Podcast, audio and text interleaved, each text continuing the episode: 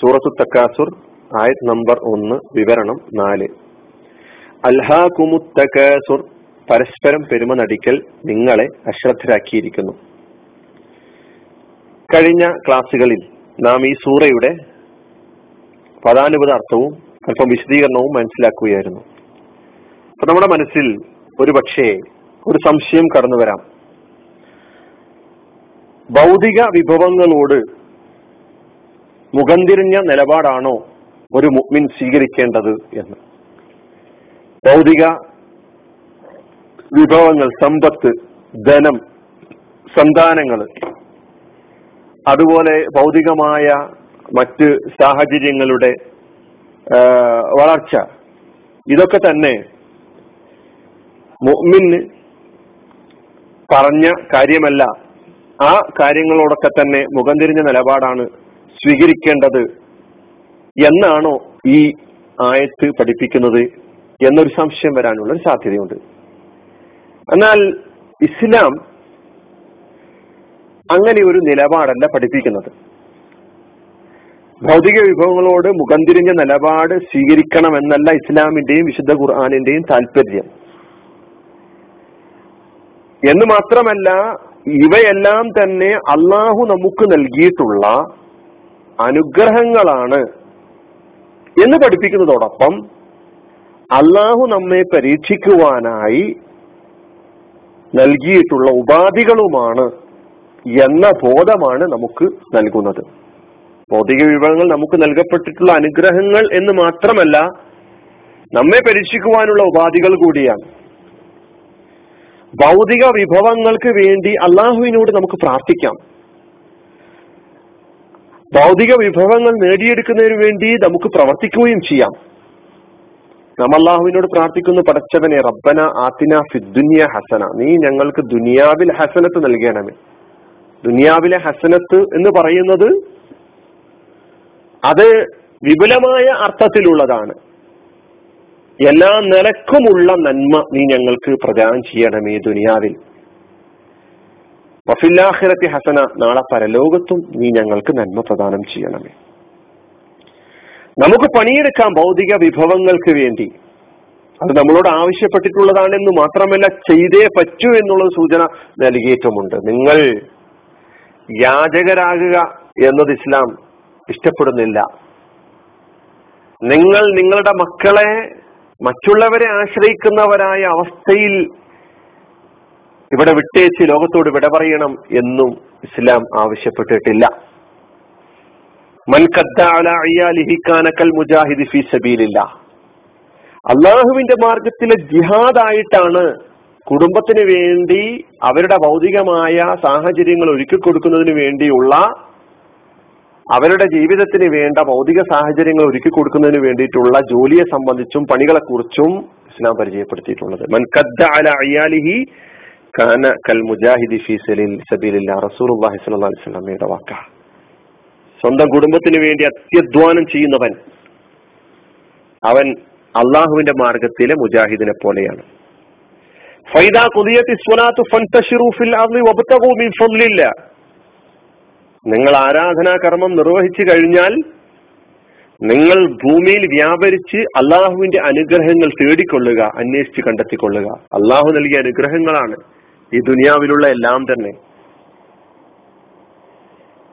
അവിടെ അള്ളാഹുവിന്റെ പടച്ചവന്റെ ഹലാൽ ഹറാമുകളെ പരിഗണിച്ചുകൊണ്ടുള്ള ഈ പ്രവർത്തനത്തെ വിവാദത്തായും ജിഹാദായും പരിചയപ്പെടുത്തുകയാണ് ഇസ്ലാം ചെയ്തിട്ടുള്ളത്.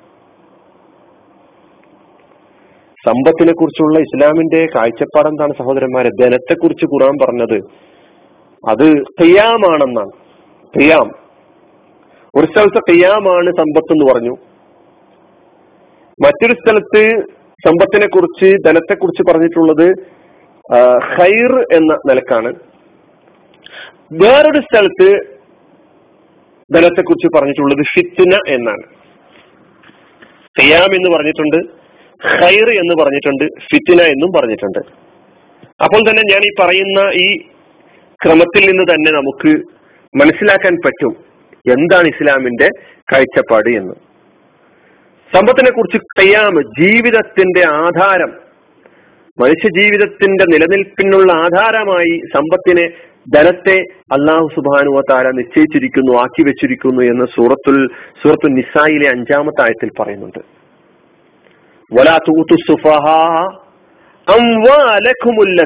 നിങ്ങളുടെ സമ്പത്തുക്കൾ നിങ്ങളുടെ ധനങ്ങൾ നിങ്ങൾ കാര്യവിചാരമില്ലാത്ത ആളുകളെ ഏൽപ്പിക്കരുത്. അല്ലത്തി എങ്ങനെയുള്ള സമ്പത്ത്? ജാലല്ലാഹുലക്കും ഖിയാമൻ.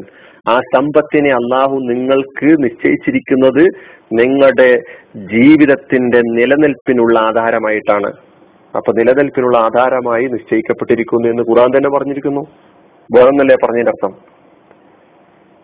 അപ്പൊ മറ്റൊരു സ്ഥലത്ത് ഖൈർ എന്ന് പറഞ്ഞത് എവിടെയാ? സൂറത്തുൽ ബക്രയിൽ ഇരുന്നൂറ്റി പതിനഞ്ചാമത്തെ ആയത്തിൽ യസ് അലൂലക്ക മാതായും എന്താ അവർ ചെലവഴിക്കേണ്ടത് എന്ന് അവർ നിങ്ങൾ താങ്കളോട് വന്ന് ചോദിക്കുന്നുണ്ടല്ലോ. അവരോട് പറഞ്ഞേക്കുക അപ്പൊ ഖൈർ എന്ന് പറഞ്ഞു. നിങ്ങൾ ഖൈറിൽ നിന്ന് എന്ത് ചെലവഴിക്കുന്നുവോ എന്ന് പറഞ്ഞാൽ നിങ്ങളുടെ സമ്പത്തിൽ നിന്ന് സമ്പത്തിന് ഖൈർ എന്ന് പരിചയപ്പെടുത്തിയിരിക്കുന്നു. അപ്പൊ എന്നും ഖൈർ എന്നും പരിചയപ്പെടുത്തിയിട്ടുള്ള ഈ സമ്പത്ത് ഫിത്തനയായി തീരുന്ന അവസ്ഥയിലേക്ക് മാറരുത് എന്ന് മാത്രം.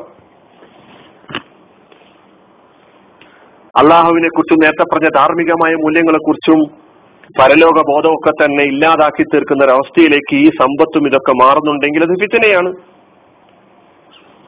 ഇന്നമ അംവാലുക്കും വൗലാദുക്കും ഫിത്തന നിങ്ങൾ മനസ്സിലാക്കണം നിങ്ങളുടെ സമ്പത്തും നിങ്ങളുടെ സന്താനങ്ങളും ഫിത്തനയായി തീരുന്ന അതുവായി തീരുന്ന ഒരു സാഹചര്യത്തെ കുറിച്ചും പറയുന്നുണ്ട്. ശത്രുവായി തീരുന്ന സാഹചര്യത്തെ കുറിച്ചും പറയുന്നുണ്ട്.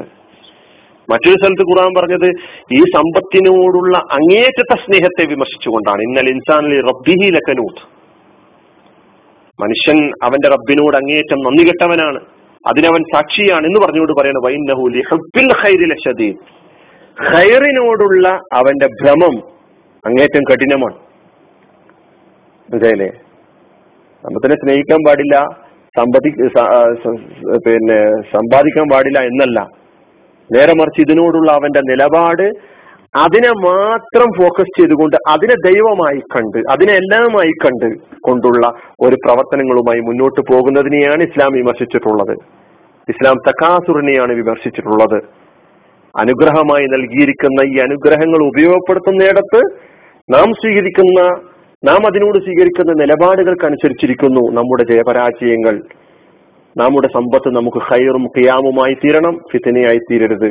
ഫിത്തിനയായി തീരുന്നത് തക്കാസുർ എന്ന് പറയുന്ന സ്വഭാവം സ്വീകരിക്കുമ്പോഴാണ് എന്ന് നാം തിരിച്ചറിയുക. അള്ളാഹു സുബാനുവത്താല നമ്മുടെ സമ്പത്ത് നാളെ പരലോകത്ത് നമുക്ക് അനുകൂലമായി സാക്ഷി പറയുന്ന നമ്മുടെ ഭൗതിക വിഭവങ്ങൾ അത് വീടാകട്ടെ മറ്റ് എന്താകട്ടെ. അഹങ്കാരം എന്ന് പറയുന്നത് ഭൗതികമായ വിഭവങ്ങളുടെ ആധിക്യത്തിലുള്ള അഹങ്കാരം നമ്മെ നമുക്ക് നരകം വാങ്ങിച്ചു തരുന്ന ഒരു അവസ്ഥയിലേക്ക് മാറുന്നുണ്ടെങ്കിൽ നമ്മുടെ വീടും നമ്മുടെ സമ്പത്തും നമ്മുടെ സന്താനങ്ങളും ഒക്കെ ഫിത്തനെയാണ് നമുക്ക് നമ്മെ സംബന്ധിച്ചിടത്തോളം. അള്ളാഹു നമ്മെ കാത്തുരക്ഷിക്കുമാറാകട്ടെ.